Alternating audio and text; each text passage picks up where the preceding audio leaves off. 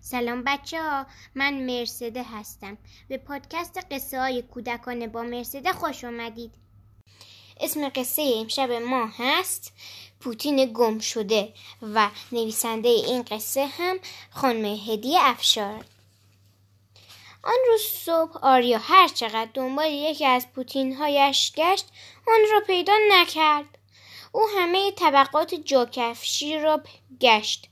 جلوی در فقط یکی از پوتین هایش بود و خبری از لنگه دیگر آن نبود که نبود.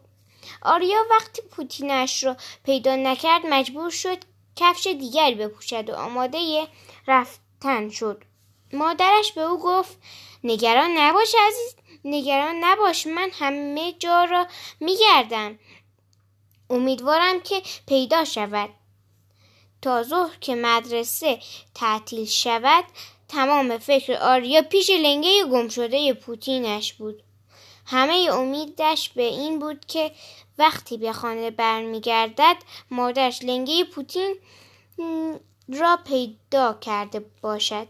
اما وقتی به خانه رسید مادرش به او گفت که هر چقدر گشته نتوانسته لنگه پوتین را پیدا کند. وقت نهار هم همه فکر آریا پیش پوتین گم شده بود و فقط با غذایش بازی می‌کرد.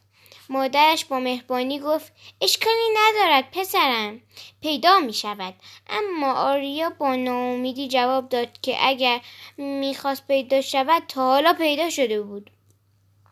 بهتر است که همین امشب لنگه دیگرش رو در سطل زباله سر کوچه بیاندازم.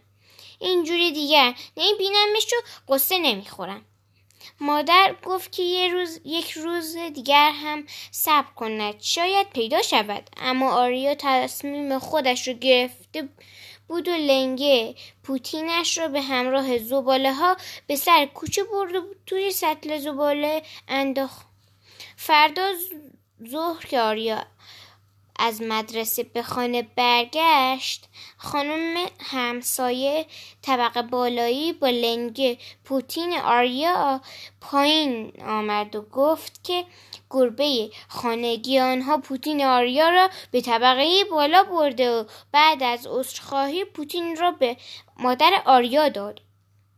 آریا با ناراحتی به پوتینی که توی دست, ما دست مادرش بود نگاه می‌کرد او از این همه عجله برای دور انداختن لنگه پوتینش پشیمان بود همین موقع گربه همسایه پیدایش شد در حالی که لنگه دیگر پوتین را از توی زو سطل زباله برداشته بود و با خودش می آورد.